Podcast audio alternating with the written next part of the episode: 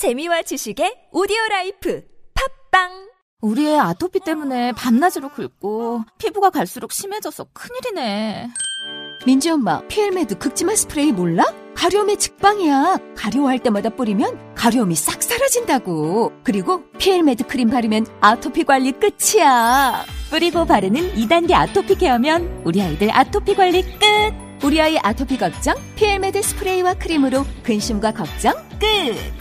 네이버에서 피엘메드를 검색해 보세요. 김 사장님, 회사 사은품 고르셨어요? 하나원 비즈마켓에서 주문하세요. 박 대리님, 오피스 용품 필요하시죠? 하나원 비즈마켓에서 주문하세요.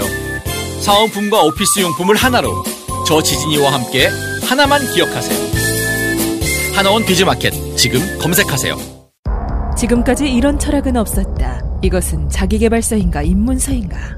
2천여 명의 CEO가 극찬하고 독자들이 먼저 알아보고 강력 추천한 세상에서 가장 쓸모 있는 철학책. 일상의 고민에서 비즈니스 전략까지 철학은 반드시 답을 찾는다. 전국 서점 종합 베스트셀러. 철학은 어떻게 삶의 무기가 되는가? 다산초당. 가까운 서점에서 만나실 수 있습니다.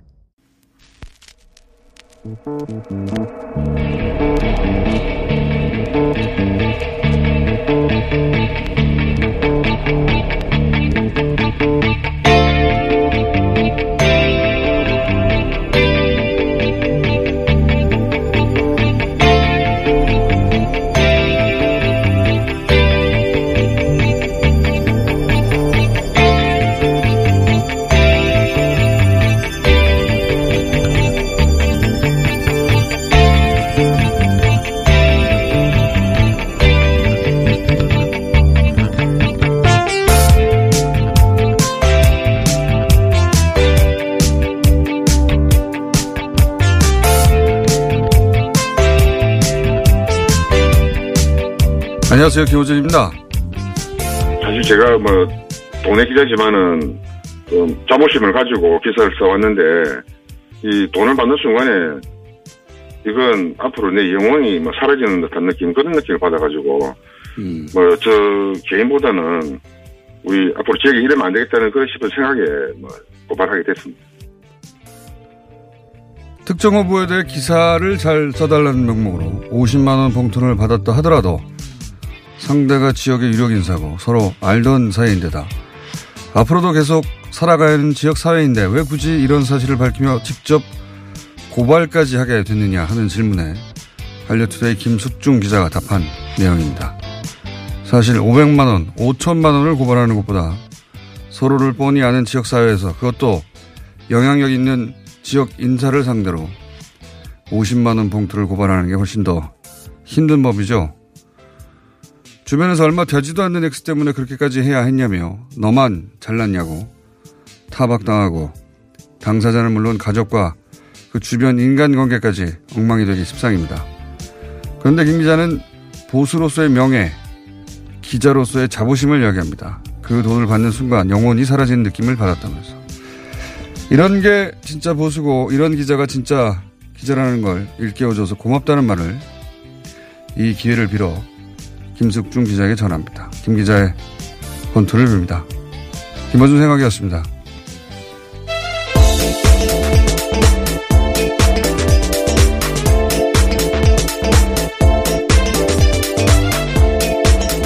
시사인의 김은지입니다. 되게 작은 돈이 더 어려워요, 원래. 사실 그렇죠. 예. 내가 오버하는 건 아닐까, 뭐. 네, 정색하기 애매한. 예, 네. 대단한 액수도 아니고. 그리고 어차피 아무도 모르잖아요, 두 사람밖에. 예. 그러니까 자기가 아주 조, 아, 조금만 비겁하면 다들 편하니까. 그리고 그렇게 기사 안 쓰면 되는 거 아닙니까? 그렇게 충분히 넘어갈 수 있는데 더군다나 이유도 잘 모르는 서울하고는 다르게 서로 서로 뻔히 다 알고 원래 알던 사이라고 하니까 더 어려웠겠죠. 100만 배로 더 힘들었다고 봅니다. 예. 근데 이제 거기서 그 보수로서의 본인이 보수주의자라고 직접 얘기하고 명예, 기자 자부심 얘기하는데 저는 이게 초대형 권력형 비리를 어, 어떤 협박을 무릅쓰고 폭로하는 것 못지않게 박수를 받아 마땅한 일이다. 네, 또 앞으로의 김 기자님의 길이 굉장히 안정적이었으면 좋겠다라는 그러니까 저도 걱정이 돼서. 그래요. 이게 선거 끝나고 이제 대중한테 잊혀지고 나면 사실 어, 액수가 작다 보니까 금방 잊혀질 텐데 그러면 이제 그 지역사회에서 눈치 핀잔 듣고 어, 살지도 모르거든요. 그래서 이 방송 어, 들으시는 지역분들 계시면은 꼭 잘했다고 전해주시길 바랍니다. 이런 분들이 계속 조명받고 칭찬받고 해야지 어, 제2, 제3의 그런 기자가 나오는 것이고 김숙중 기자입니다. 네. 어, 금방 잊혀지는 것 같아서 다시 한번 제가 거론하고 또 오늘 오늘이 선거잖아요. 마침 또 네, 창원 오늘 보궐선거인데요. 국회의원 선거는 두 자리가 있고요. 그 외 선거도 있긴 합니다. 하지만 국회의원 선거가 가장 관심을 받고 있는데 그렇죠, 뭐. 경남 창원 성산과 통영 고성입니다.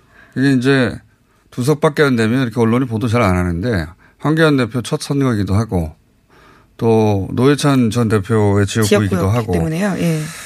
그래서 큰 어, 관심을 받고 있죠. 막판에 와서 네, 게다가 여러 이슈가 터졌기 때문이기도 네. 한데요. 관련해서 자유한국당의 축구장 유세가 계속 논란이 되고 있습니다. 어제 한국 프로축구연맹은 상벌위원회를 열었는데 경남FC에 제재금 2천만 원의 징계 처분을 내렸습니다. 이에 대해서 경남FC는 자유한국당의 경제적 손실에 대해서 책임 있는 조치를 하지 않으면 법정 대응하겠다 이렇게 밝혔습니다. 네. 선거가 무수히 있었는데 사실 프로축구 구단이 이런 정치적 이유로 징계를 받는 건 역사상 처음입니다. 예. 자유한국당이 이걸 먼저 대납하겠다고 하면 참 깔끔했을 텐데 예, 대납은 하지 않겠다고. 네, 사실 10점 이상의 승점 감점도 있을 수 있는 상황이었는데요. 여러 가지가 일종의 좀 고려가 되어서 벌금으로 바뀌었다라고 하거든요. 구단 측 책임만 묻기에는 억울한 점이 많죠. 구단 입장에서는 사실 어, 구단에서는 어, 경기장 내에서는 그런 워낙 이제 선거가 뜨거워지는 막판이었기 때문에 공문을 보냈다고 해요. 지금 자유한국당 쪽에서는 어, 몰랐다고 하는데 사전에 어, 구단에서 어, 경기장 내에 들어와서 어, 유세 행위- 행위하면 안 된다는 공문을 보냈다고 해요. 몰랐다는 건 사실이 아니죠. 예, 선거 하- 하루 이틀 합니까? 어쨌든 대납했으면 모든 게 깔끔하게 끝났을 것 같은데 네, 사과만 했습니다. 대납에 대해서는 어, 언급하고 있지 않은 상황이고요. 고개를 흔들고 있다. 보도 보도상으로는 뭐 거절하고 있다. 이거 왜 큰 액수도 아닌데 큰 구단 아니 큰 정당 입장에서는 어쨌든 이 사안은 2천만 원으로 예 마무리가 됐고 선거가 끝난 이후에 이제 구단이 어 정당을 상대로 어떻게 할지는 모르겠습니다. 자 네, 그리고 재보궐 선거 결과는요, 오늘 밤 10시 정도에 나올 것으로 보이는데요. 8시까지가 투표 시간입니다. 대납하는 게 선거 유리할 텐데 왜 그런지 모르겠네요. 자 다음은요. 네, 김학의 전 사- 차관 관련된 사건 계속 전해드리고 있는데요. 민감용 경찰청장이 어제 국회에 출석해서 이 사건과 관련해서 당시 수사 담당자들이 전화를 받고 곤혹스러운 상황이었다라고 이야기했습니다. 당시에 김학의 사건 수사 관련해서 박근혜 정부 청와대 외압이 있었다는 취지의 이야기로 들리는 것들인데요. 수사 담당자에게 전화를 건 주체에 대해서는 민 청장이 청와대 민정수석실이 전화했는지 아니면 정무수석실인지에 대해서는 밝히지 않았다라고 합니다. 그러자 이 자리가 국회 정보위원회 자리였었는데요. 자유한국당 의원들이 외압이 있을 수도 있었다라는 식의 해석될 수 있는 발언을 왜 하냐라면서 항의도 했다라고 합니다. 구체적으로 외압이 있었다고 표현하지는 않았어요. 전화가 와서 곤혹스러웠다. 예. 근데 그게 수사는 열심히 했다 이런 취지 이야기를 했다고 그렇죠. 하는데요. 근데 이제 곤혹스러웠다는 자체가 외압이 있었다는 말로 해석될 텐데 왜 그 말을 하냐. 그말안 합니까? 있었던 일인데. 네, 게다가 사실 수사하는 입장에서는 청와대 전화가 왔다는 자체가 외압으로 느낄 수밖에 없는 상황이기도 하거든요. 네. 직접 전화가 왔으니까 당연히 부담을 느꼈겠죠. 이 관련해서는 근데 그 김학의 이 의혹 관련해서는 보도가 끊이지 않고 많이 나옵니다. 사실. 예. 네, 그만큼 큰 뉴스이기도 하기 때문인데요. 2013년 박근혜 정부 당시에 어떤 일이 있었길래 이 사건 수사가 제대로 안 됐냐라는 부분들인 건데요. 어제 JTBC가 박근혜 정부 시절에 청와대 민정수석실 관계자와 인터뷰를 전했습니다. 관련해서 김학의 관련 보고서는 임명되기도 전에 그러니까 3월 초에 작성이 됐고요. 이 내용은 곽상도 당시 민정수석에게도 전달됐다라고 밝혔습니다. 어제 JTBC의 보도의 핵심은 뭐냐면 지금까지는 이제 곽상도 전 어, 민정수석이 네, 현재 자유한국당 예, 의원입니다.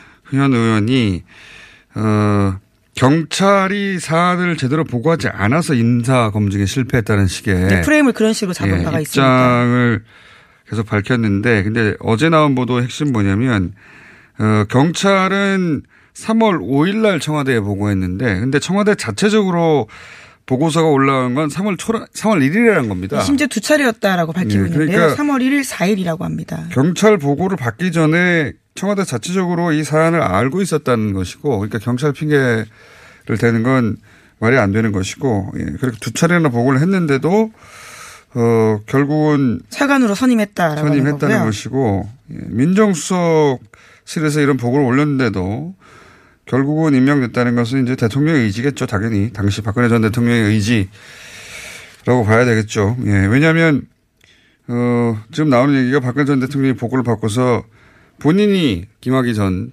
차관이 본인이 아니라는데 왜 계속 음해하느냐 네, 그런 하니까. 식의 질책을 했다라고요. 조홍천 의원이 또 관련된 이야기를 전하고 있거든요. 그러니까 경찰의 보고가 이루어지지 않아서 인사검증에 실패했다는 프레임은 사실이 아닌 것이고 청와대도 자체적으로 알았다. 네, 그래서 예. 3인방이 질책을 했다라는 식의 이야기도 하고 있습니다. 그게 어제 JTBC 보도의 핵심입니다. 알았겠죠. 청와대가 뭐 경찰 보고하지 않으면 전혀 어떤 정보도 얻을 수 없는 곳입니까? 모든 정보가 다 모이는 곳인데.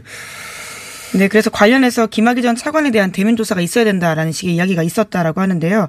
하지만 김학의 전 차관이 나오지 않았었고, 그래서 그냥 일방적으로 발표가 됐다. 차관 임명이 발표됐다라고 합니다. 차관이 어, 임명되기 전에 청와대 민정수석실에서 오라고 했는데 안 왔다는 건 안 가도 자신이 임명될 걸 알고 있었다는 거죠. 예. 누가 안 옵니까? 차관이 되고 싶으면 다 와야 되는데 더구나 여기가 이때가 그 박근혜 정부 출범하고 일주일밖에 안 됐을 네, 초창기입니다. 때예요. 예. 막 출범한 직후인데도 예. 민정수석실에서 오라고 검증과 관련해서 와달라라고 요청했다고 하는데요. 가지 네. 않았다라는 거거든요. 그럴 수 있는 차관 후보는 없어요. 예. 이거는 본인이 안 가도 되는 줄 알았다는 거고. 자, 다음 뉴스는 뭡니까? 네, 현재 사법농단 재판이 진행 중입니다. 어제 임종원 전 법원행정처 차장의 재판이 있었는데요. 여기에 현직 판사가 증인으로 출석했습니다. 정다주 의정부지법 부장판사가 임 전 차장에게 불리한 진술을 쏟아냈는데요. 관련해서 눈에 띄는 말이 있습니다. 임 전 차장이 박근혜 전 대통령의 독대를 앞둔 양승태 전 대법원장을 위해서 만든 문건이 있는데요. 이 제목이 과거 왜곡의 광정, 그러니까 바로잡아 고침이라는 말이었는데 이것은 박근혜 전 대통령이 좋아할 만한 문구로 임종원 전 차장이 직접 뽑았다라고 합니다. 광정이요? 예. 네, 좀 낯선 말이긴 한데요. 광정을 한자어입니다. 박근혜 전 대통령이 알았을까요? 네, 뭐 그렇게 주장을 했다라면서요. 어쨌든 네, 증언이 나왔습니다. 어, 어제 그 현직 판사가 어, 처음으로 현직 부장 판사인가요? 예. 네, 부장 판사입니다. 부장 판사가 처음으로 사법농단 관련해서 증, 증인으로 나와서 뭐 자기가 겪은 바대로 얘기했겠죠. 근데 이제 어, 청와대가 좋아할 내용으로 보고를 했다는 거고. 네, 예. 그렇게 시켰다라고 자기가 예. 주장하고 있는 건데요. 본인이 뭐 청와대가 뭐가 좋, 뭘 좋아할지 모르니까 자기는 시킨 대로 했는데 그게 어 청와대가 좋아할 만한 내용으로 뽑아달라고 해서 뽑아줬다. 뭐 네, 이런 내용입니다. 독립된 사법부가 보고서 한 장 쓰는데도 박근혜 전 대통령 눈치나 혹은 호, 호를 맞추려고 했다라고 하는 거죠. 그러니까 상권 분립이 그때는 이루어지지 않았다는 얘기죠. 사법부가 청와대 쫄병 노릇 한 거죠. 예, 그거를 어 현재 판사가 이 사안 관련해서 증언한 내용들이 몇 개 나왔습니다. 그러면서 또 등장했던 눈길을 끈 대목은 어 김경수 도지사 1심에서 법정 구속을 했던 성창호 판사 이름도 계속 나왔어요. 예. 네, 정부장 판사가 이렇게 증언을 했는데요. 당시에 양승태 전 대법원장의 비서실에 근무했던 성청업 부장 판사로부터 수시로 대법원장의 의중을 전달받았다라고 했습니다. 예. 어, 성창호 판사가 사법농단 연루돼서 직접 피의자이기도 하고 이름이 계속 등장하는데 어제도 예, 동료 판사라고 할 수 있는 사람이 법정에서 진술을 하게 된 건데요. 예, 예. 당시 양승태 전 대법원장 비서실에서 근무하면서 대법원장이 그런 뜻을 수시로 전달하는 역할을 했다. 예. 그 수시로 전달했다는 의중이 이제 재판에 영향을 미치는 사안들이었다는 거죠. 예. 그런 내용이 처음으로 어, 어제 법정에서 나왔습니다. 예, 현재 부장판사 증언을 통해 나왔다. 자, 그리고 이제 그 실제로 사법부 어, 고란이 남용되는 내용이 많아서 자기가 그거 하면서 부담스러웠다, 비밀리에 했다 이런 얘기도 했어요. 네, 그 사실 사법부 권한이 남용된 내용이란 말이 굉장히 세련된데요. 그 사실 법원 독립을 침입했, 침해했다라고 볼 수 있는 것들인 거죠. 자, 어, 그렇게 진행되고 있습니다. 재판은 현재 첫 현직 판사 증 증언에 있었고 다음 뉴스 뭔가요? 하나 정도 더 할 시간이 있는데. 네, 김성태 자유한국당 딸의 KT 티켓 취업과 관련해서요. 관련된 의혹과 관련해서 새로운 사실이 또 보도되었는데요.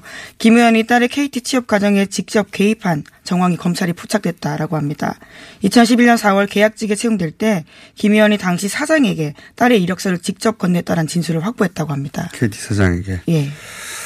요거는 약간 헷갈리실 것 같아서 어, 정리를 하면 어, 인편으로 보냈다고 어, 김성태 의원이 이야기를 한 것은 이 1년 후에 공채고요. 정규직이죠. 예, 예. 공채고 지금 직접 건넸다고 하는 이 채용은 그 1년 전에 계약직입니다. 물론 어, 계약직도 직접 지원서를 내는 건 말이 안 되고 계약직 때 그렇게 했는데 공, 어, 공채 때는 가만히 있었겠냐 이런 의혹에 어, 대상이 되고 있고 상당히 불리한 내용입니다, 사실. 네, 사장에게 직접 이력서를 냈다는 건 사실상 취업해달라는 뜻으로밖에 들리지 않기 네. 때문에요. 요 계약직 채용 때 지원서를 직접 사장 KT 사장에게 서유열 사장에게 건넸다는 것은 이미 공소시효가 끝났고, 예. 그 다음 공채 때가 수사 대상인데 이때 직접 건넸다는 진술이 나온 건 아닙니다. 네, 물론 김성태 의원 쪽에서는 계속 부인하고 있는데요. 그동안 채용 의혹과 관련된 입장을 많이 밝혔는데 피의 사실 공표에 해당하는 검찰의 여론몰이 수사에 일일이 대응하지 않겠다라고 밝혔습니다.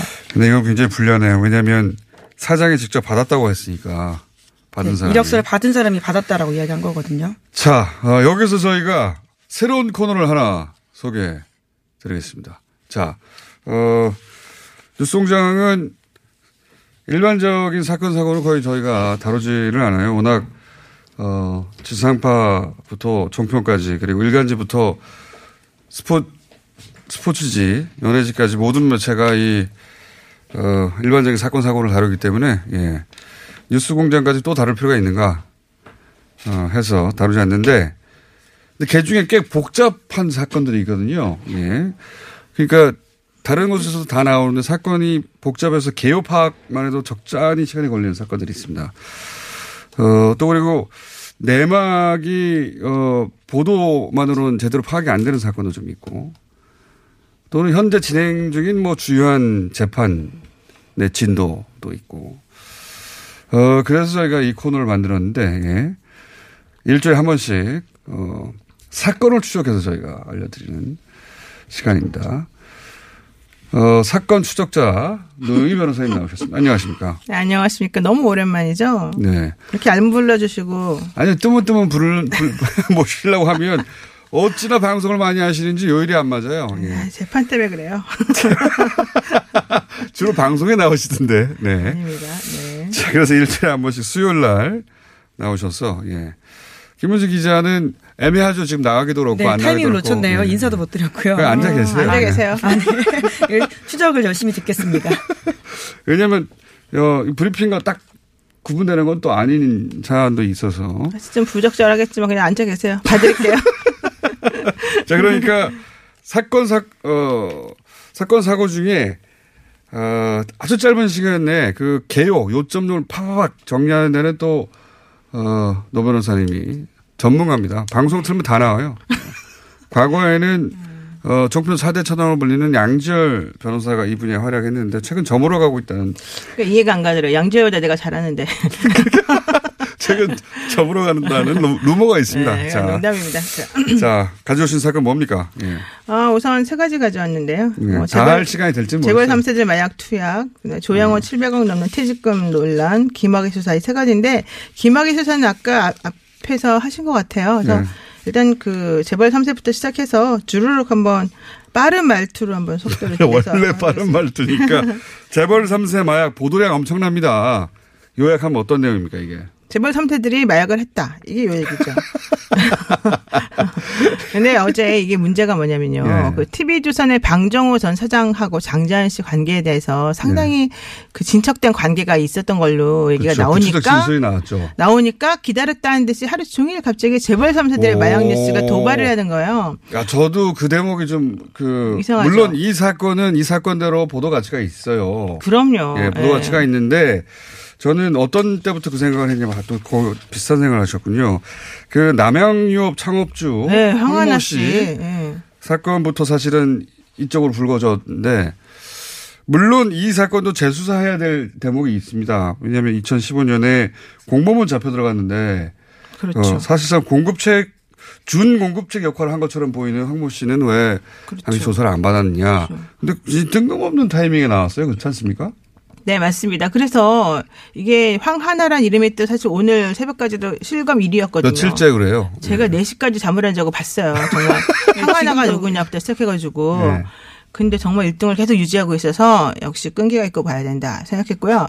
이게 바로 오비락이라는 말이 아닌가 네. 생각했는데 어쨌든 잊어버리기 전에 그래서 한마디를 하고 싶었습니다. 방정호와 생각하면 연결되는 것이 장재현 사건이잖아요. 예. 사실 공소시효가 거의 완성됐고 의미가 없을 것이라는 주장을 많이 하고 있는데 사건은 예. 그리고 뭐 무고죄 관련 사- 시효도 9일밖에 음. 안 남았다고 주장을 하잖아요. 근데 제가 생각해보니까 아닐 수도 있겠다. 음, 이게 되게 중요한 말인데 아무도 안 하더라고요. 아닐 수도 있겠다. 네, 그래서 내 말이 사건의 성격을 어떻게 주장하느냐에 따라서 그죠? 내 말에 틀렸을 수가 있는데 네. 이게 뭐냐면은 형사소송법 253조에 보면은요 공범 중 일부에 대해서만 기소가 되면 네. 그러니까 공소제기 재판이 되게 되면요 그 사람의 판결이 확정될 때까지는 기소된 사람뿐만 아니라 기소되지 않은 나머지 공범의 시효도 중단이 되는 거예요. 어, 이게 뭐가 문제냐면 예. 예컨대 2018년 6월 17일경에 장자연 씨를 성추행했다는 혐의로 혐의로 그러니까 그 전에 매니저 이런 사람들 뭐 이상한 거 가지고 한 거 말고 장자연 씨 성추행한 전직- 혐의로 조선일보 기자였던 예. 조모 기사가 불구속 기소됐는데 됐고 이게. 공소시효를 한 달 앞둔 시점에서 기소가 됐단 음. 말이야. 그럼 아직 공소시효가 살아 있는 거잖아요. 예. 그리고 현재 그 사람이 지금 조사를 받고 있잖아요. 네. 수사를 받고 있고 아직 확정이 안 났잖아요. 예. 그러면 조희천 씨, 아니, 조, 조모 씨가 당시에 그런 장소에서 예.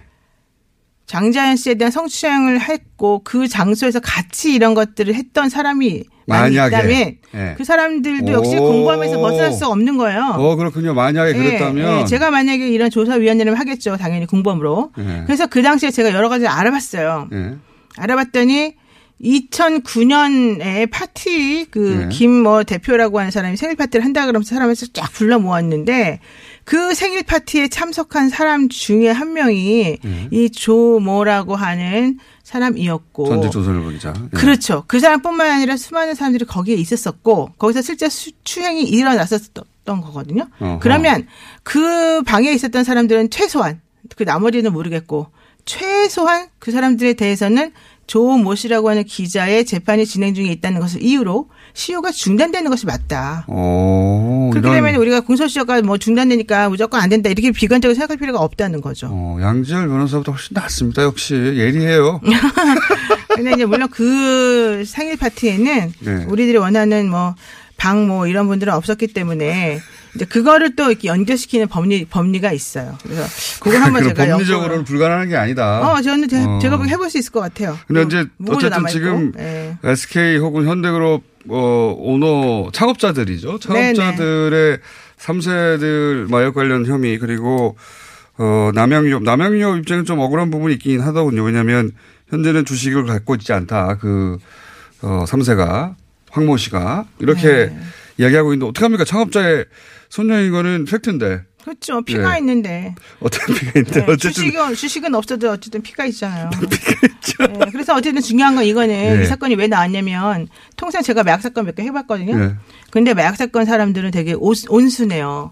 그리고 말을 되게 잘 들어요. 아 그래요? 네. 그래서 그 사람들하고 수송하면 얘기를 하다 보면은 막 말려 들어가는 경우가 있는데 네. 이 사람들을 이용해서 수사를 보통 많이 하는데 어떻게 하냐면 단순 투약으로 입고 던 마약, 마약 사범들한테 네. 공급책이나 투약자 이런 사람들에 대한 얘기를 해달라. 아, 그렇죠. 줄줄이 엮어서. 네, 그게 바로 공적이라 그래요. 공적 전문 용어로. 음. 그래서 공적을 쌓으면 너를 내보내주겠다. 음. 왜냐하면 그 사람들 금단 현상을 벌이기 때문에 조금만 미끼를 던져주면 사실 먹어요. 음. 그래서 결론적으로는 그런 공적을 해주겠다는 것 때문에 이번에 그 27세대 그 마약 공급 업체가 음. 마약 공급 업자가 이 SK의 최모라는 정, 그 오너가 3세와 네. 정모라고 하는 사람한테 이제 연결된 걸까 불었잖아요. 예, 예. 근데 원래 처음에 주된 원인은 정모 씨죠. 네. 그리고 정모 씨의 여동생도 유학 갔을 때 아마 알았던 것 같아요. 그래서 정모 씨 그리고 정모 씨 여동생이 이제 외국에서 지금 다 현재 외국에 있지만 그러고 있는 상황에서 최영근 씨가 한국에 있잖아요. 네. 그래서 최영근 씨한테 연결시켜 주면서 최영근 씨가 또 엄청나게 이 진한 종류의 왜- 이걸 하다 보니까 예. 줄줄이 사탕으로 걸려 들어간 거예요. 이게 원래 마약 수사가 그런 식으로 하긴 한다고 하더라고요. 원래 그렇게 하고 함정 수사의 대표적인 모습이죠. 예. 저도 한번 해보고 싶었는데 안 시켜줘가지고 제가 그런 못했어요. 함정 수사를요? 예, 왜냐면 되게 재밌어. 아니, 죄송합니다. 이제 재밌을 수가 있는 게 네.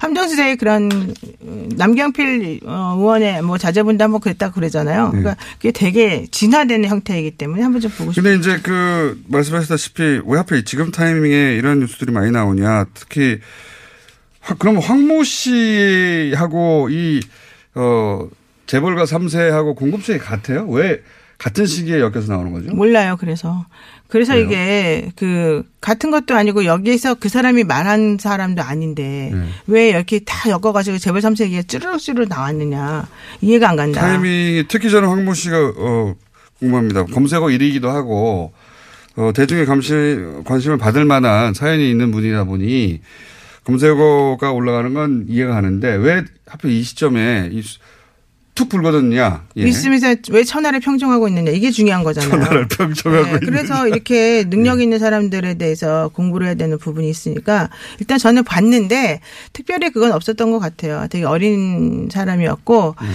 별로 이렇게 가치가 높아서 이런 걸 꼭 꾸준히 해야 되겠다는 생각도 없었던 것 같은데 어쨌든 저는 음모론은 싫어하지만 음, 이분 타이밍이 너무 음, 타이밍이. 되게 오비락이었다는 걸 좀 생각했습니다. 그, 그 지점을 사안을 준비하면서 생각하셨군요. 예. 그냥 스쳐 지나가듯이 생각했어요. 진짜 지나온 거 지금 길게 얘기하셨고. 아, 죄송해요. 네, 시간이 빨리 예. 없어서. 상해 파티는 2009년에 2008년이었다고 합니다. 네, 예. 2008년 했었죠. 자, 어, 연봉을 들고 오신 이유는 뭡니까? 아, 연봉이 제가 너무 상대가 박탈감을 느껴가지고. 어떤, 제가 진짜 두 분께 질문 한번 할게요. 예, 전, 전 기자님 그냥 계시니까 덤으로 질문하는 거고요. 우선 앵커님은 솔직히 말해요. 에, 얼마예요, 연봉이? 어, 연봉, 이건 비교도 안 되죠. 예. 아니, 비- 그 얘기해도 말고 나랑 비교하면 되니까. 2년 전하고, 2년 전하고 현재하고 지금 어때요? 말하기 곤란하죠? 엄청나게 많이 받죠? 이게 이제 끝까지 안 간다는 게 문제라서 우리가 그렇게까지 집요하게 물어볼 필요는 없는데, 솔직히 말을 못 한단 말이에요. 근데 우리 아, 기자님. 연봉을 솔직히 얘기하진 않죠. 아니죠. 기자님 대강 말할 아니, 수 있어요. 노- 솔직하게. 예. 노영희 변호사님 1년에 얼마 봅니까? 저는 솔직하게 안 말합니다. 저는 솔직한 사람이 아닙니다. 아니, 월, 월급, 봉급 생활자들은 뻔한 것이고, 이렇게 이제 프리랜서로서의 그 비정규 작업이 있는 사람, 지- 직업이 있으면은 이제 부가적으로 수익이 있는데, 재벌 총수들 액수가, 어, 대단하긴 하더군요. 예. 그러니까 재벌 해야 되는 거예요. 어? 생각해 보세요. 자기가 아무리 잘못을 저질러도 돈은 네. 돈대로 받는다는 거잖아요. 어, 그러니까 주주총회를 통해서 사내 인사 연임에 실패한 조양호 회장의 경우 107억을 받았는데 네. 문제는 이 회사가 점점 점점 적자 구도로 가고 있다는 거잖아요. 음. 영업이익이 2018년도에 그 전년 대비 31% 감소했고 한 해 107억. 네. 예. 단기 순이익도 흑자에서 적자로 전환했고 그럼에도 불구하고 본인은 월급을 107억을 받는다는 거죠. 근데 만약에 이분이 퇴직하면요. 7, 700억을 받는데요. 아, 이거? 좀 생각이 상상이 안 오죠. 700억을 네. 700만 원으로 생각할 수도 있어요. 이게 내가 겪어보지 못한 세계에 대해서는 그렇게 실감이 나지 않아서 화가 안 나요. 근데 나한테 7만 원 주기로 했는데 70만 원 뺏어간다? 그럼 진짜 화나죠. 음. 왜냐하면 7만 원과 70만 원 내가 너무 정확히 아니까. 정, 이 재벌 총수 일가가 이렇게 어, 급여를 많이 받는 건 동시에 계열사들 자리를 다 차지하고 있거든요. 그러니까 여러 군데서 월급을 쪼개서 받는 거예요. 그렇죠. 뭐 10억, 20억씩. 예. 그게 바로 이제 이 사진에서 다 정리하는 건데 네. 이 사회가 다 자기 측근들로 돼 있기 때문에 결국 우리가 돈을 벌려면 이 사회에 들어가야 된다. 여러 군데 상임 이사로 들어가서 근데 우리는 아무도 안 쳐준다 이게 중요하죠. 되게 마음이 아파서 제가 네. 한번 여쭤봤어요. 마음이 아파가지고 네. 고르신 아이템이고 음, 음. 김학의 사건은 어떤 대목을 지적하시려고? 김학의 사건은 저는 이제 윤중천의 입이 점점 더 앞으로 되게 많이 나올 거다라고 봐요. 음. 지금 여러 군데에서 뭐 절차가 어떠니 뭐 누가 잘못했니 이런 얘기를 하지만 네. 실제 그것은 전혀 중요하지 않고요. 네. 이 사건의 핵심인 윤중천과 김학의와 김학의를 비유하려고 하는 수많은 그 잔챙이 검사들과 여러 사람들이 이 건을 되게 반죽을 잘 해놨는데 이걸 계속 우리가 계속 뜯어먹고 있잖아요. 그러니까 이게 너덜너덜해졌고 예. 더 이상은 안 돼요. 그 그래서 본질을 잊어버릴 수가 있어요. 이러다가. 어. 그럼요. 예. 예, 예. 반찬 먹다가. 예, 그리고 김학의 사건 부인도 제가 봤을 때 좀 정상적으로 요즘은 사고를 못 할 수도 있을 것 같아요. 왜냐하면 박건천 네. 행정관이 얘기했다는 것만 가지고 본인의 최순실 씨와의 관계를 뭐 얘기했던 것만 가지고 어. 고소도 하고 막 그러잖아요. 억울한 지점이 있을 수 있죠. 여러 가지 우측 추정 기사가 많으니까 본인 입장에서는. 그러니까 그분이 이번에 두 번 기자회견 했는데 예. 박관청과 관련해서 한 번 한 게 있고 예. 또한 번은 그 피해자라고 불리우는 여성의 자기를 2010년까지 도와줬, 도와줬대요. 그 박 저 김학의 부인이 그러다가 그분이 이제 여성분이 그 자꾸 바- 나오니까 김학의 씨 부인이 그 피해자를 도와줬다는 얘기입니까? 아니면 음, 음, 음. 피해자가 김학의 씨 부인? 피해자의 주장이 예. 2017년도까지도 자기에게 그 여성분이 이제 문자도 보내고 다 이렇게 따독따독 하는 것도 많이 했었었다. 근데 갑자기 이제 그 이후부터 변했다. 김학의 씨 부인이 도와주다가 변했다고요? 예, 예, 그렇게 주장을 했고요.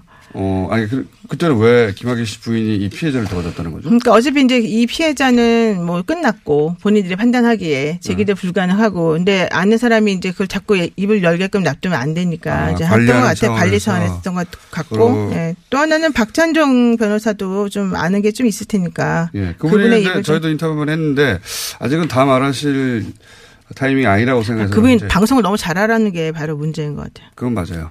예. 그래서 본인이 예, 예. 알고 있는 걸 다 말하신 현 시점에서는 음. 안고 있는 걸로 보입니다. 네. 아, 마음이 좀 시원해지시죠? 네. 아닌가요? 사건 사고는 재밌으면서도 해야 되는 게 많아요. 예. 자, 사건에서 꼭 알아야 될 지점을 지적해 주신 노영희 변호사님. 예. 수요일 날입니다, 매주. 왜 이 코너를 따로 만들었는지 아시겠죠? 예. 코너 명을 한번. 예. 코너명은 아직 없는데, 예. 일단 저는 사건 추적자 노영희로, 예. 추적자 노영이요? 음. 사건 추적자. 예. 사건 지적질자라고 할까요? 노영희 변호사였습니다. 고맙습니다. 그리고, 네, 그리고 김은지 기자였습니다. 네, 감사합니다. 근데 앞으로 계속 계실 건가요? 저하고? 네, 나가겠습니다. 고맙습니다. 네. 검은 내연을 부릉 하고 내뿜는 차량에 눈살 찌푸리신 적 있으시죠? 19년 2월 15일 미세먼지 특별법 시행에 따라 미세먼지가 심한 날 연료 구분 없이 5등급 차량의 수도권 운행이 제한됩니다. 위반 시 10만 원의 과태료가 부과되니 내 차가 5등급인지 환경부 콜센터 1833-7435에서 확인하세요. 또한 서울시에서 노후 차량 조기 폐차, 매연 저감장치 부착을 지원해준다니 자세한 사항은 120 다산 콜센터로 문의하세요. 이 캠페인은 서울특별시와 함께합니다. 아 시원하다. 오빠 나 오빠 로션 좀. 안 돼. 저번에도 쓰고 가져갔잖아. 오빠 거 엄청 좋던데 얼굴이 환해지는 게 남자 화장품이 왜 이렇게 좋아? 갈색병 원료 명품 비피다가 고함량으로 들어가 있다네. 오빠 이거 바르고 얼굴 엄청 환해졌잖아. 아 그게 다 로션 덕분이었구나. 빨리 내놔 나 좀 쓰게. 바르는 순간 살아나는 환한 얼굴. 여자가 탐내는 남자 로션 헤이브로 맨즈 브라운 올인원 로션. 지금 포털에 헤이브로 검색하세요. 똥은 싸고 다니냐? 미치도록 싸고 싶다. 빅동의 추억. 미국 장사랑! 구렁이 똥 이뻤다. 장이 살아야 내 몸이 산다. 빅동의 추억. 미국 장사랑. 이거 먹고 제가 한번 볼일 봐가지고 네. 바나나 나오는 바람에 원숭이들이 들고 그러가지고 어우 한 몇십 마리가 달라붙어가지고 아침마다 원숭이를 불러 모으는 미궁 대장사랑이었습니다. 지금까지 이런 코업은 없었다. 이것은 페루의 산삼인가 마카인가. 코어업에 마카가 왜 나와? 코어업이 페루산 마카로 업그레이드 했거든. 진짜? 오빠 열심히 먹어야겠다. 아홉 가지 기능성 원료로 피로 타파, 활력 충전. 그리고 남자를 위한 페루산 마카와 신개념 단백질 충전, 주문 폭주. 2 플러스 1 이벤트는 계속 진행됩니다. 코어업 검색해주세요.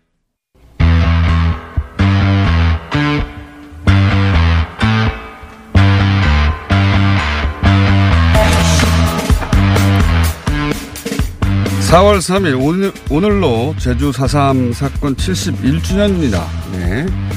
해서 마련한 시간입니다. 올해 아마도 아시는 분이 그렇게 많지 않을 텐데 올해 1월 17일 제주지방법원이 4.3 당시 억울하게 목살을 했던 분들에 대해서 공소 기각, 예, 어, 사실상 무죄 판결을 내렸습니다. 70여 년 만에. 어, 이 재심부터 판결까지 이끌어낸 민변의 임대성 변호사님 모셨습니다. 안녕하십니까? 예, 반갑습니다. 예. 어, 이 사, 70년 가까이 지난 사건을 재심한다는 게 거의 불가능에 가깝지 않습니까? 그렇진 않습니다. 원래 재심이라는 게 네. 아주 예전의 일들 중에 억울하게 재판받으셨던 것들을 다시 뭐 자료가 있나요? 사상 같은 경우에 특히?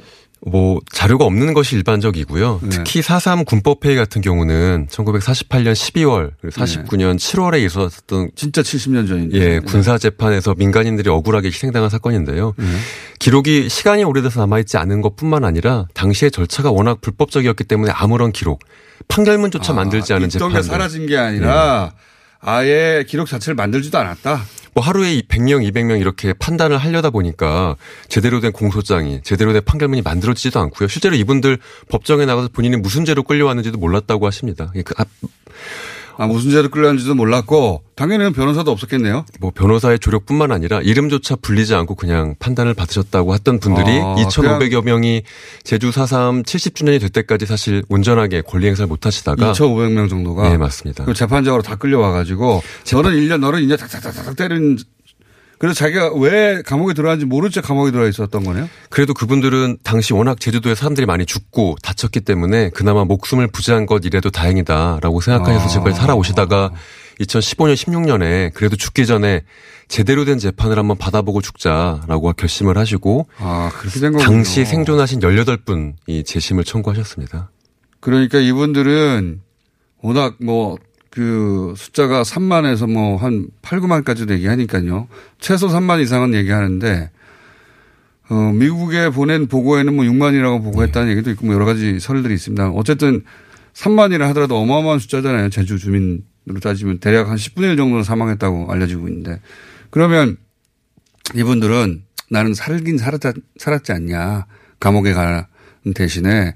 그래서 그냥 묻고 혹은 자신이 무슨 죄로 갔는지도 잘 모르고 변호도 받은 적도 없고 그 억울함만 가지고 있다가 어, 이 재심을 하겠다는 거를 변호사님이 시작해서 이 사람들을 모으, 모은 거예요? 이분들을 아니면 이분들이 변호사님 찾아온 거예요? 어떻게 시작된 겁니까? 사실 그렇진 않고요. 네. 이미 2003년에 제주 4.3 진상조사 보고서에 네. 당시 억울하게 감옥에 가셨던 분들이 불법적인 재판을 통해서 갔다라는 네. 판단이 있었고 또 2007년에 제주 4.3 특별법이 개정이 되면서 이분들이 희생자의 범위로 들어오십니다. 네. 하지만 희생자의 범위로 들어왔다 하더라도 이분들에 대한 전과가 그대로 남아 있는 거고 당시에 판결이 그대로 남아 있어서 이분들이 2007년부터 뭔가 하고 싶은데 예, 입법에서도 그리고 행정에서도 자신에게 불법적인 재판이 벌어졌다는 것을 인정했음에도 불구하고 그 어떠한 뚜렷한 변화가 있지 않아서 여러 재심 같은 것들에 혹시 가능하지 않을까라는 검토를 해보시는데 사실 뚜렷하게 기록도 없고 너무 오래된 사건이다라고 해서 계속 미끄러져셨던 역사가 있습니다. 근데 다행히 서울에서 어, 좀 과거사와 관련된 여러 사건들을 했던 변호사들에게 제안을 주셨을 때 재심으로 한번 돌파해 보자라는 그러니까 제안을 하- 드렸고 하고자 하는 변호인들을 찾기 쉽지 않았을 테니까 이분들이 찾다 찾다 흘러 흘러 변호사님까지 온 거군요. 저한테까지 왔다기보다는 제주 4.3 도민연대라는 단체에서 이제 이분들의 그런 아픈 마음이나 사연들을 모으고 또 저희와 연결을 해서 이 사건을 시작하게 됐습니다. 어, 저희가 변호사님 이- 이야기는 좀 이따 다시 이어서 듣기로 하고 지금 2, 차 재심을 준비 중이신 거죠? 예, 맞습니다. 1차는 어, 사실상의 무죄 판결을 받아내셨고 2차 재심을 준비하시는 분들이 있습니다. 그 중에 한 분을 저희가 직접 연결해 보겠습니다. 김정추 할머님입니다. 안녕하세요, 할머님. 예, 안녕하세요. 네. 어, 올해 연세가 어떻게 되십니까? 원래 90입니다. 목소리가 90 같지 않으신데요. 예. 37년생이에요. 네. 자, 목소리는 짱짱하십니다. 예. 어, 이 2차 재심에 그, 나도 참여해야지라고 마음을 먹으신 이유가 뭔가요? 뭐라고요? 저, 이번에, 어, 네. 두 번째 재심에 나도 같이 참여해야 되겠다. 이렇게 네. 결심하신 이유가 뭔가요? 아, 여기서 저, 저 앞에서 불러서 내가 왔거든요. 여보세요? 불러서 왔다? 예, 네, 같이 하자고. 예, 친구분이 일, 어, 1차 때는 하셨다면서요, 친구분이. 예, 친구분은 했다 합니다. 어, 그래서 친구가 너도 하자고 같이 하자고 권유하 권유했던 겁니까? 권유하는 것보다는요. 예. 저 저는 이 저, 저 제주도에 안 살고 부산 살거든요. 예. 부산 사는데 자꾸 전화 오고 나는 이걸 하는지도 몰랐거든요. 네. 근데 권하니까 잊어버렸다는 일을 다시 새롭게 태어나니 좀 태어난 것 같아요. 음. 그래서 싫- 자꾸 난 싫다고 했거든요. 처음에 싫다고 하셨고. 예. 여보세요? 잘 안 들리세요, 할머님? 예. 자. 여보세요. 좀 크게 하세요. 아, 네, 알겠습니다. 제가 더 크게 할게요. 아, 지금 여보세요. 네. 네, 감기 걸려서 목소리가 잘 안 나와, 예. 아니, 할머님 목소리는 잘 들립니다. 그럽니까? 예, 예, 잘 들리고요. 자, 네. 그러면 이거 여쭤볼게요. 어떻게. 그, 70년 전에, 네. 어, 70년 전에 감옥에 가셨는데 무슨 일로 감옥에 가신 겁니까? 뭐라고, 예? 70년 전에 감옥에 가셨을 때 무슨 일로 가셨어요? 무슨 일로? 잘 안 들려, 예. 70년 전에, 할머님? 일이 잡혀갔냐고. 70년 전에, 예, 감옥에 무슨 일로 가셨는지. 어떤 일 때문에? 내, 내 무슨 이유로 갔다는 것도 난 내 자신이 모르는데. 아, 무슨 일로 가셨는지 자체를 잘 몰라요? 예? 할머님? 그때 무슨 일로 가셨는지요? 잘 안 들리세요? 주변이 좀 시끄러워서 그런 것 같기도 한데. 예? 말이 안 들린다고. 그러면 할머님, 혹시 예. 좀 조용한 곳 없습니까? 예? 주변 상황 때문에 제가 지금 잘 어, 안 들리시는 것 같으니까 다시 연결하거나 아니면 다음에 다시 연결해야 될 것 같아요, 할머님. 잘 안 들리시죠? 잘 안 들리. 네, 잘 안 들리시나 봅니다. 인터뷰를 저희가 좀 더 조용한 곳에 다시 한번 시도해 보고요. 예. 자, 어, 그 김정추 할머니 저희가 저번 주에 뵀었거든요. 네. 목소리가 좋으신 게 연세답지 않게 뭐 옷도 잘 입으시고 말씀도 잘 하시고 근데 오늘은 잘 상황이 아마 이게 어, 소란 소리 식당이라고 하는데 주변인 소리 때문에 잘 어, 제가 발음도 안 좋긴 합니다. 제가 김정추 할머니 그런 말씀 조금만 좀 네네. 드릴까요? 사연이 어떻게 되는지 지금 당장 제가 알아듣는 내용은 본인이 왜 갔는지 모른다고 하시네요. 근데 그게 사실이세요. 어, 아, 사실. 대부분의 분들이 그때 예. 그리고 당시에 제주도에서 돌아가신 분들 대부분이 우리가 억울한 죽음이라고 얘기했을 때 자기가 왜 죽는지 왜 재판을 받는지 모르고 죽고 모르고 감옥에 가는 걸 이제 어, 우리가 억울한 죽음이라고 얘기하는데 그러니까 뭐 눈에 띄는 대로 다 잡아들여서 예, 맞습니다. 당시에 300명, 500명 정도 되는 무장대, 뭐 남로당, 제주도당 예. 사람들과 관련 있는 거 아니냐? 너 그 사람들한테 옷 해줬냐? 밥 해줬냐?라는 이름으로 중산가정에 사는 사람들을 이렇게 수많이 잡아들이고 또 죽였던 게 당시의 제주 4.3 사건의 본질이고 또 이제 김정춘 할머니 같은 경우는 예. 뭐 이제 재밌는 건 징역 동기, 징역 친구가 있었어요. 예, 오이춘 할머니신데 예. 오이춘 할머니가 1차 재심에서 아, 하신 이후에 친구분이 먼저 해서 나보고 같이 하자고 하더라 한 게 이제 오이춘 할머님이고요. 예, 맞습니다. 근데 사실 이분들이 감옥 갔다 오시고 난 다음에 그 얘기를 안 하세요. 음. 내가 그래도 저 사람이 무슨 일을 했으니까 그때 재판받고 감옥까지 갔다 왔겠지. 자기는 이제 전과자, 빨갱이, 폭도라고 생각하셔서 어. 오이춘 할머니가 연세가 이제 85세가 넘으셨는데도 이 재심을 할- 청구할 때까지 자식, 그 가식, 자식들이 아무도. 아, 자식들도. 우리 엄마가 태- 사삼 당시에 감옥에 갔다 왔다는 얘기를 모르시고. 아, 그 시절에 감옥에 갔다는 자체. 네, 그러니까 사삼 자체를 잘 제주도 분들은 얘기를 안 하시고. 맞습니다. 어, 그리고 사삼이 아니더라도 감옥 갔다는 과거에 대해서는 숨기고 싶은데 더구나 사삼과 감옥 하니까 이제 자식들한테도 얘기를 안 한. 그래서 그러다가 그 이 재판을 꼭 받아서 내가 무죄를 받아내겠다고 그분들은 어떤 동기에서 시작을 하신 거예요, 그러면? 정말 저가 처음 이제 그분들 뵀을 때 죽기 전에 제대로 된 재판 한번 받고 싶다라는 말씀을 음, 내가 하셨어요. 죄가 있냐 없냐나 나도 차라 어, 제대로 네, 본인들이 싶다. 이제 18, 19, 20살 때 어쨌든 이름도 모르는 절차 속에서 감옥에 갔다 왔는데 예, 죽기 전에 제대로 된 재판 한번 받고 싶다. 이렇게 혹시 다시 연결됐나요? 지금 아마 사삼 오늘 행사장에 계셔서 식당인 줄 알았는데 예 생각나는 게 식당밖에 없었을 거예요 제가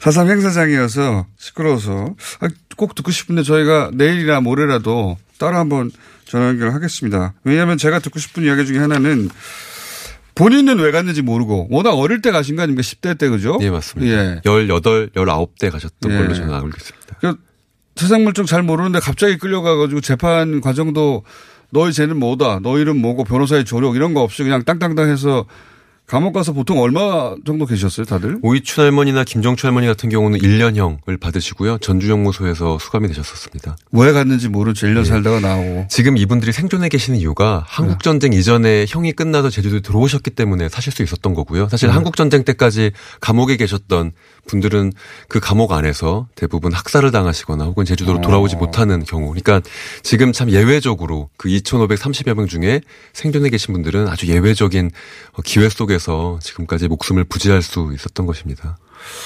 그렇군요. 어, 할머님이 다시 연결했다고 합니다. 제가 꼭 여쭙고 싶은, 여보세요, 할머님? 예, 예, 말씀하세요. 아, 이제 잘 들리세요? 예. 네. 그 제가 꼭 여쭤보고 싶은 게 시간이 부족하니까 이 질문부터 드릴게요. 어, 본인은 이제 왜 감옥에 가는지도 모른 채 가셨다고 했는데 이제 그 본인 이야기 말고 혹시 그때 보셨던 억울했던 어떤 죽음이나 피해 직접 보셨던 거 있습니까? 뭐라고요? 직접 보셨던 다른 사람의 억울한 죽음이라든가 피해는 혹시 기억나시는 거 있으세요? 거기 갔던 사람들 다 피해 입은 사람들이지 피해 있지 않은 사람이 어디 있겠습니까? 그 사람들 나와가지고 아무것도 모르고들 끌려간 사람들이니까. 그게 제 말은 뭐냐면 형무소에 수감된 분들 말고 제주도에서 돌아가신 분들 혹시 그건 난 몰라요. 아 감옥에 가셨기 때문에 예, 모릅니다. 음 서대문 형무소에서 그 제주도 분들이 혹시 뭐 고문당하거나 그런 일이 있었나요? 여보세요? 서대문 형무소에서요. 여보세요? 내 네. 말 들어보세요. 난 서대문 형무소는 가보지도 않고 알지도 못합니다. 내가 가는 데는 어딘지 모르가 넓은 광장에 우리 예. 희춘이하고 여러 사람들 앉아가지고 있었지. 예. 그 외에는 서대문 형무소 어떻게 생긴지 몰라. 아 그래요? 예. 이감이 서대문 형무소로 된 걸로 아는데 그게 거기가 서대문 형무소 전주 형무소요. 전주 형무소군요. 예. 네. 어, 할머님, 아무래도 저희가 직접 모셔가지고 스튜디오에 그때 인터뷰를 하는 게 좋겠습니다. 오늘은 여기까지 드릴게요. 그 인터뷰 감사하고요. 재판 꼭 이기시길 바랍니다. 감사합니다. 예. 네네. 사실 방금 이 모습이 제가 재판에서 계속 했던 모습이기도 합니다. 이분들 조금이라도 더 빨리 재판을 받으면 좋았을 텐데 좀 연세가 있으시고 그러다 보니까 재판정에서 전화 검사나 판사가 물어보는 질문에서도 늘 그렇게 얘기하세요. 조금만 더 크게 얘기해달라. 내가 나이가 많이 먹어서 잘안 들린다. 아흔이시니까요. 예. 예. 그러기도 하고, 어, 본인이 왜 갔는지도 모르고, 예. 거기서 겪은 일에 대해서 기억하시는 부분도 있는 것 같긴 합니다. 예. 저희가 따로 자료를 보니까 뭐, 그, 형무소에서 제주도 분들만 모아서 때리고 뭐 불러 지지고 그랬다고 하는 기록들도 있는데, 그리고 뭐, 아이가 있으면 뺏어가서, 예. 예. 돌려주겠다라고 해놓고 정작 출소하고 가보면 그 아이가 죽어 있는 경우도 많이 있어서요. 정말 그분들 나는 감옥에 1, 2년 갔다 왔지만 애를 잊어버려서 그렇게 표현하시더라고요. 애를 잊어버려서 평생 마음이 벌어져 있다. 그 한을 어디다 얘기할 수 있겠느냐. 나는 우연히 살아남았지만 우리 애는 어떻게 할 거냐라고 얘기를 많이 하십니다. 근데 이분들이 말씀하신 것처럼 좀 제주도민들이 그래요. 그런 많은 고통들을 겪었음에도 불구하고 조금 그런 것들을 이야기하기 좀 저하시는 마음들이 있었고 결국 2000년 이후에 그런 것들이 사회적으로 그나마 공론화가 됐지만 이 수영인 문제 같은 경우는 지금까지도 잘 이야기하지 못하셨던 분들이 많이 있었습니다. 그래서 여러 가지 복잡한 심정일 것 같아요. 자기만 살아남았다. 김정추 할머니 같은 경우가 1차 재심에 못 들어오신 이유도 뭐 이런 절차에 대해서 잘 모르셨던 것뿐만 아니라 사실 이게 잘 될까 혹은 괜히 내가 사람들 앞에서 나 재판 받았다 감옥 갔다 왔다는 걸 얘기만 하고 그렇죠. 예, 평생 끝나진 않을까. 비밀이었는데 이걸 해야 되면 이걸 하면은 이제 밝혀야 되는 거 아닙니까? 주변이 다 알게 되고. 같이 감옥 갔다 오신 오이춘 할머니 자녀분들이 그러셨어요. 어, 엄마 TV에 왜 나와? 엄마 혹시 재심해? 라고 해서 그때서야 비로소 사실 내가 너희들한테 얘기 못 했는데 48년 9년에 감옥에 갔다 왔고 근데 도민연대랑 서울에 있는 변호사들이 재심이란 걸 해볼 수 있다고 그래서 한번 해봤다. 미리 얘기 못해서 미안하다. 너희들 장가가고 시집, 갈 때까지 혹시 피해갈까봐 얘기 못했다라고 얘기를 하세요. 고향도 못 가셨겠네 그 정도면. 제주도. 김정추 할머니가 부산에 가신 되게 중요한 이유가 나 제주도에서 못 살 것 같다. 왜냐하면 자기 감옥 갔다 왔다는 거 동네 사람들은 다 아니까. 어. 그래서 부산으로 옮기셔서 올해 사실 지금은 제주 사투리보단 부산 사투리를 더 잘하시죠. 저희가 인터뷰 잘 실패 안 하는데 몇 년 전에 전 가수 전인권 씨 이후로 처음으로 실패한 인터뷰입니다. 예. 전인권 씨는 당시 저희가 해석본을 따로 예, 방송했었는데 할머님을 저희가 꼭 스튜디오에 모셔서 인터뷰를 꼭 성공하고 말겠습니다. 이렇게 목소리는 정정하시고 잘 들리기만 하면 입장은 분명하게 말하실 분인 것 같아요. 보니까 특히 제주 분들이 건강하시고 보니까 다들 말씀 잘 하시는데 그럼에도 불구하고 물리적인 연세라는 게 또 무시할 수는 없는 부분인 것 같습니다. 알겠습니다. 변호사님 말씀 굉장히 잘하시네요. 예.